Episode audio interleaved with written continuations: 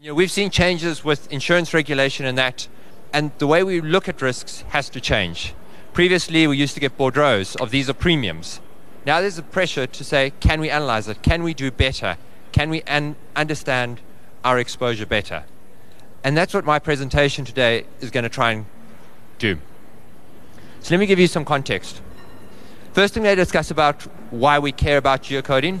Why does it matter? I'm then going to discuss some of the practical implica- implications for the South African context and some of the challenges we have. Um, I'm then going to discuss why we shouldn't use Google or any other provider. Uh, I'm going to go through some open source data sets, specifically OpenStreetMap is the one I'll be looking to use. And then I'll get to point five later, and you might understand why. I just want to check, can the guys at the back hear me? So why do you want a geocode? Well, to be honest, it's just cool. Those little geeky people inside of us want to do something that actually looks nice. It's fun. It's like getting an ice cream. Second of all, you can actually use it. Despite it being cool, there's a purpose. Pictures speak a thousand words. You can summarize data in a simple map and actually bring your risk committees to understand data.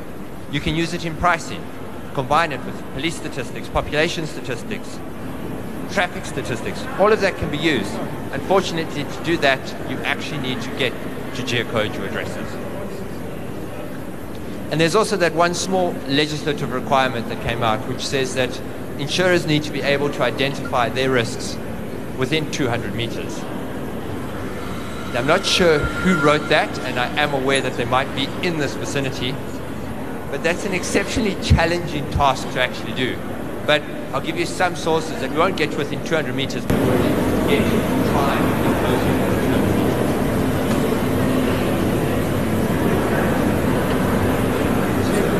It's not as though this is anything new. We've seen last in the past.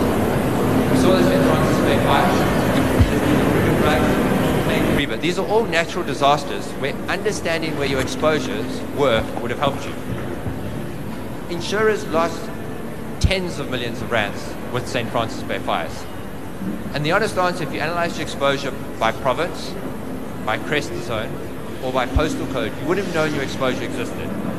St. Francis was isolated to a very small region on the boundaries of one river. Simply put, analyzing crest zones did not cater for that. But it's a journey. If you look at it, you have to start somewhere. You can sit there and try and say, I'm going to wait, but start somewhere. Because only when you do something are you actually going to improve your data quality.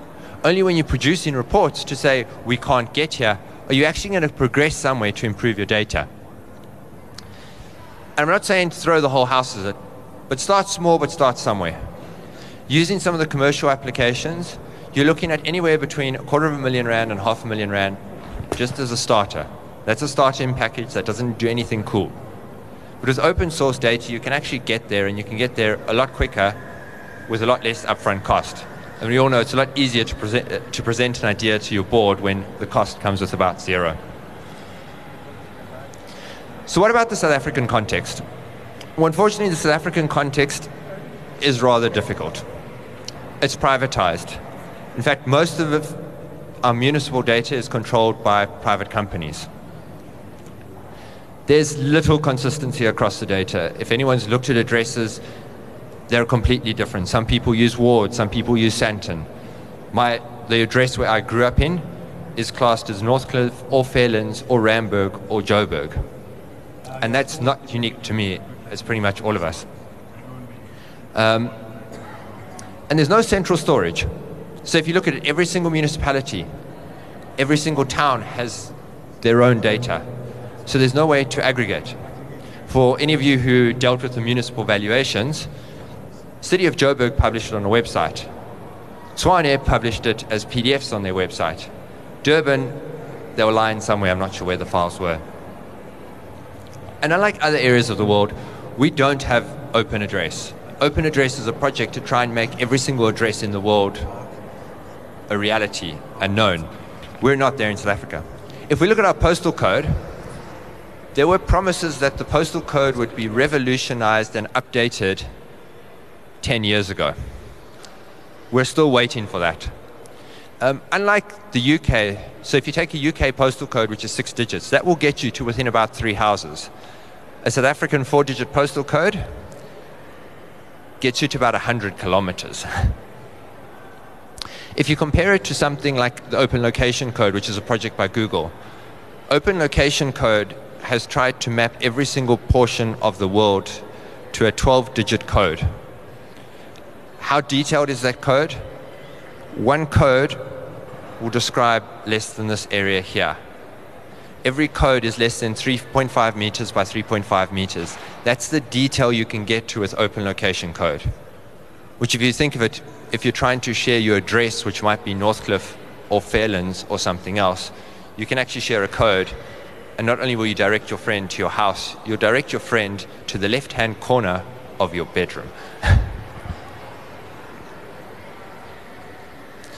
so, why do we not want to use Google? Probably a lot of you here have already used Google. I know chatting to a couple people about this presentation, a few people had to go back and check what they were doing. So Google's fantastic. It's amazing. To be honest, they've got one of the best algorithms that handles geocoding that I've seen. The problem is you and I use it for free, but it's actually not free. It comes with terms and conditions which means when companies use it, you actually have to abide by those terms and conditions. One of those terms and conditions is that you are not allowed to store their data for a period of more than 30 days. Which obviously, if you're now doing quarterly reporting or monthly reporting, it means you have to re-geocode your entire database every 30 days.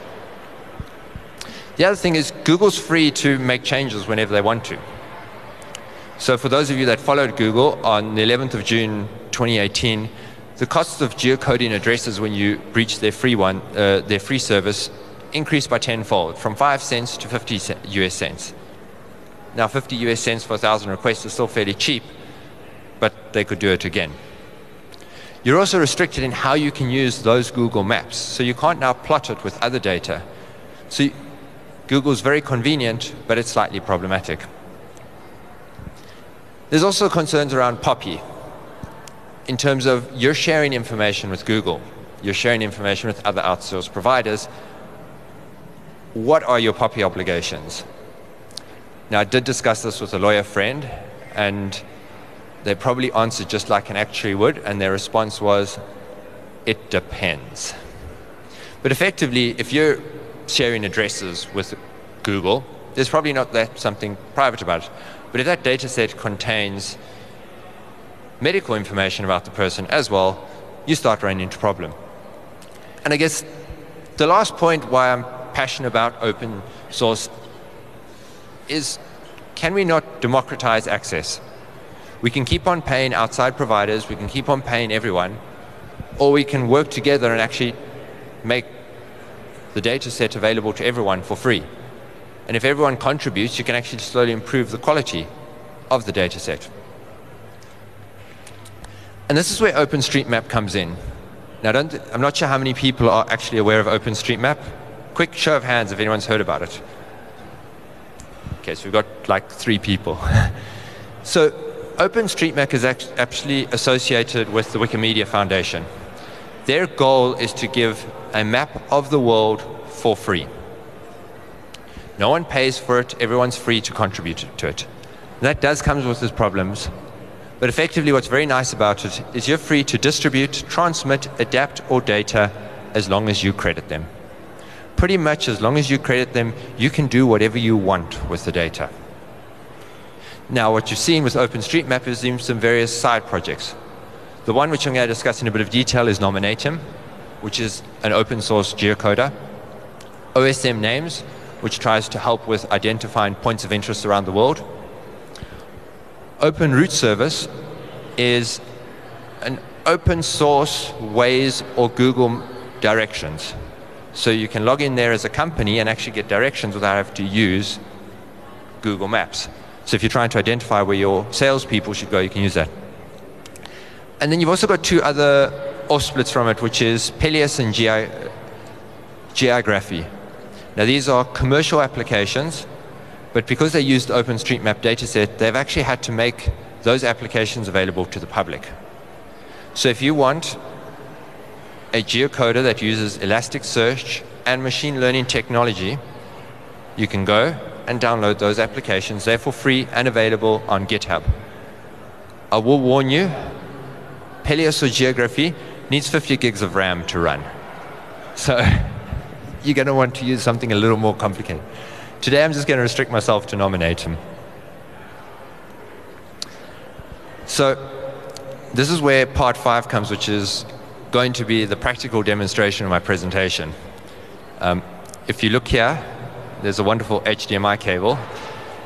The problem with that HDMI cable is it doesn't seem to like my Ubuntu laptop, and it hates my work laptop even more, which means my practical demonstration of where I was going to show you how to run the R code and show you all of that is a little difficult. But so I do apologize for that. Unfortunately, it does happen. So what I'm going to do though is just take you through some of the slides. I've managed to very quickly just get some of the output that's available.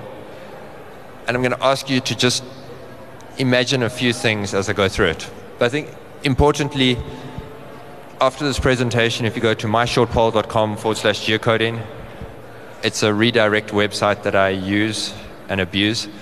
Uh, it will link you to my Google Drive where all the R code as well as a package will be available there.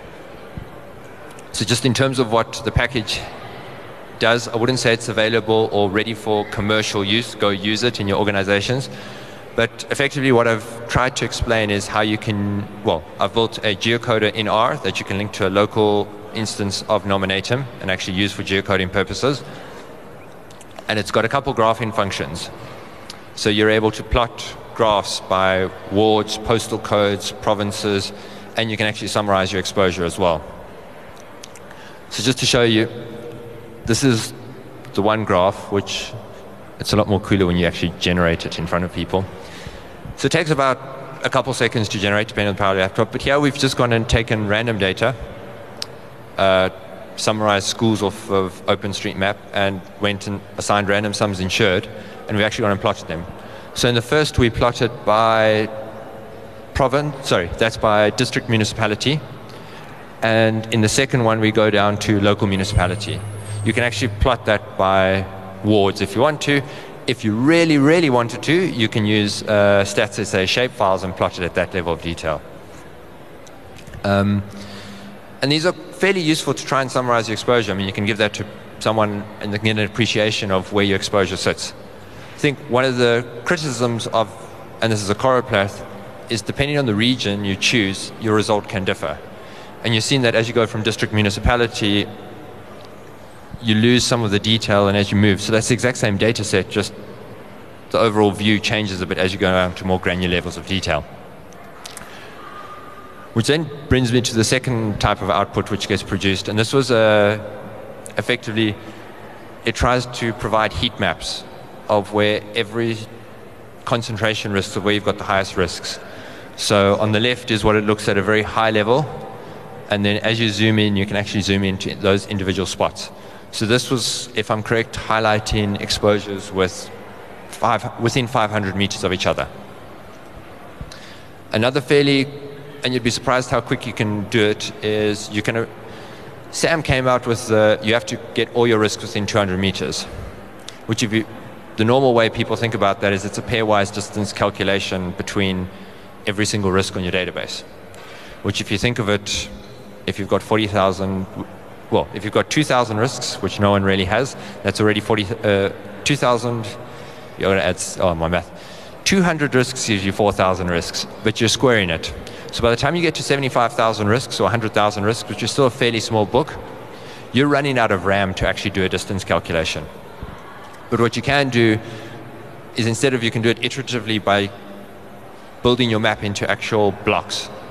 And every time you pick the largest exposure and you split that into that block into four blocks, that block into four blocks. And you actually get to a point where you can summarize your data admittedly approximately, but within this 13 square meter block in South Africa has this amount of exposure within 200 meters. So you can actually answer the, how many risks are within 200 meters.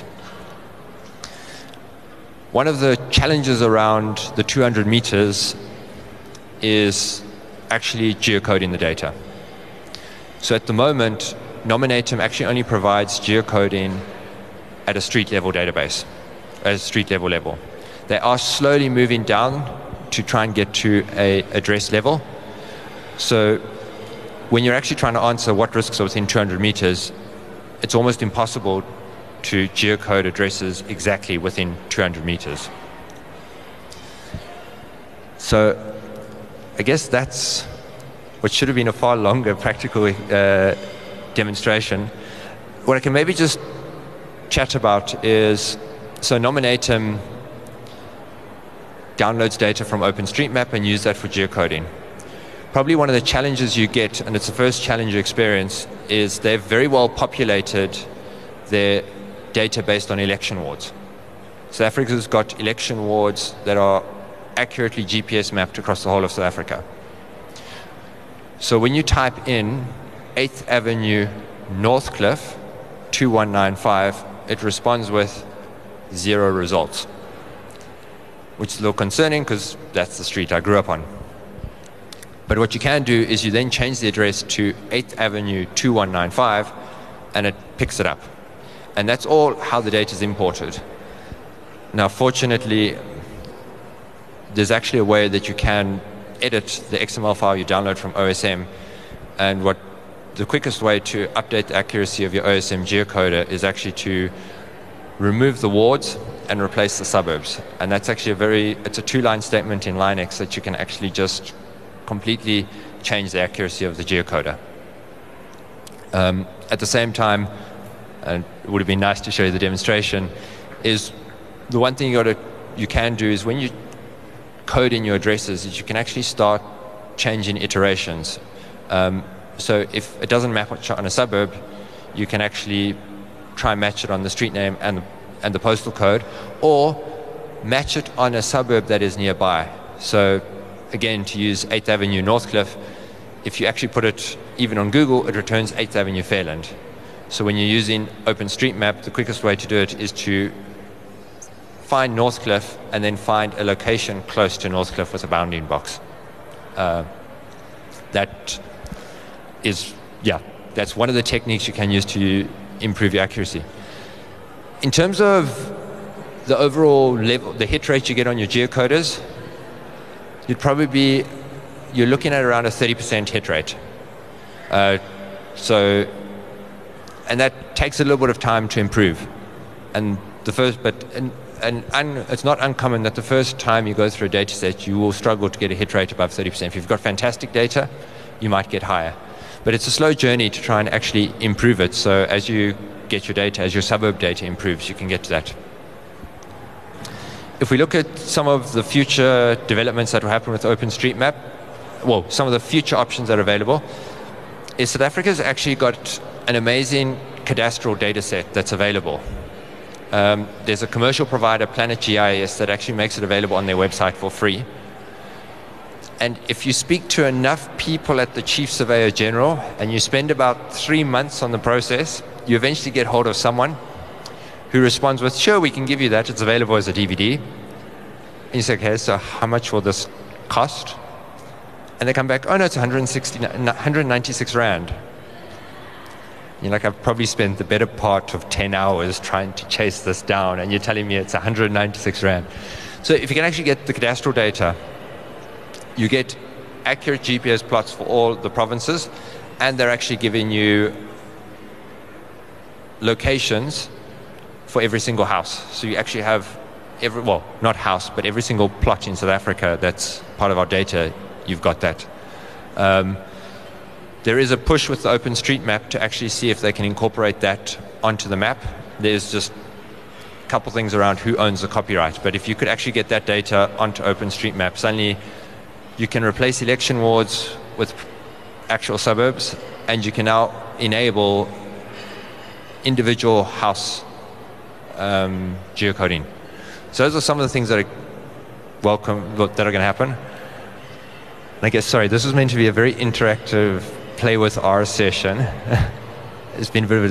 So, does anyone have any questions? Uh, the code will be available by this afternoon that you'll be able to download it, play with it. Um, there's also a Word document which takes you through all of the steps um, from how you can play with uh, data using, uh, sorry, I've got to remember the name of the application now, uh, SpatiaLite. So SpatiaLite's quite a useful database in that you don't actually have to install the database, you can just run the exe, which if any of you like me work in a fairly strict IT environment, it's quite useful when you don't have to actually install anything and you can do some analysis. But it takes you through some basic queries you can run using SpatiaLite, installing Nominatim on Linux. For those of you that are worried about installing it on Linux, and you can do the whole process from start to finish. That's from learning Linux to get in, nominate and run in, probably in less than four hours. Uh, it really is, they give you step-by-step instructions exactly how to do it. And Nominatim can actually be run on something as small as a Raspberry Pi. So you don't need a huge server, you don't need 50 gigs of RAM. Probably your only restriction is when you initially create the database download that creates that needs quite a large amount of RAM, but you can run that service on a Raspberry Pi. So if anyone has questions or they would like to chat to me or that want to see some of the R code, I'm very happy to share it with you. And uh, I hear there's a second version of this presentation, so we'll see if I can get my laptop, well, either one of my laptops, to talk to any one of these screens. uh, myshortpoll.com forward slash geocoding. Uh, to be honest, it's just a website I use for redirecting whenever you do presentations and random stuff.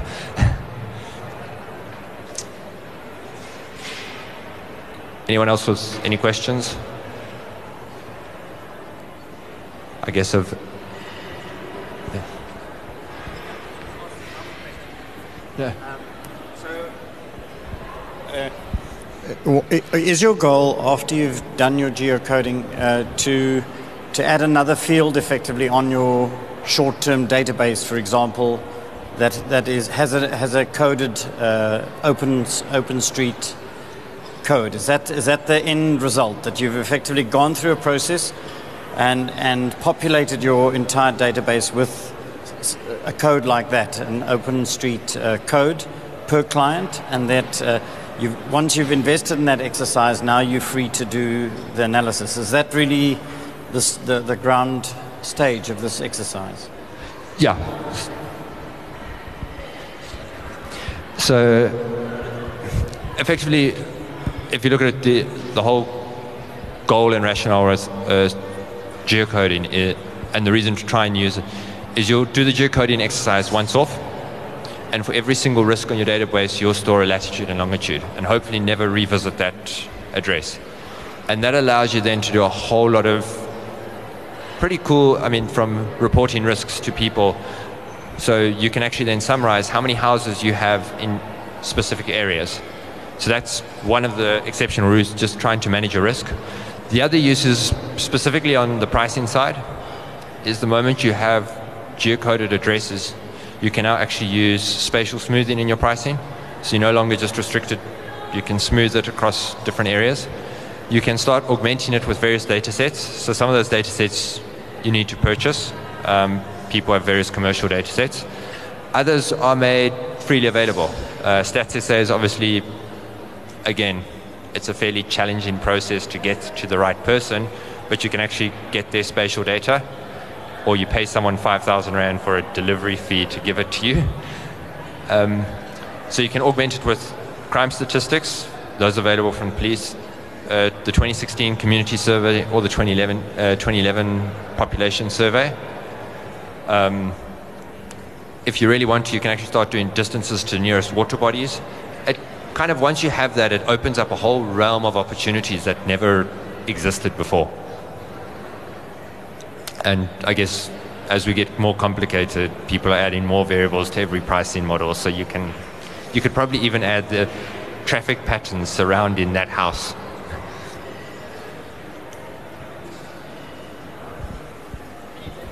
some of the thank you.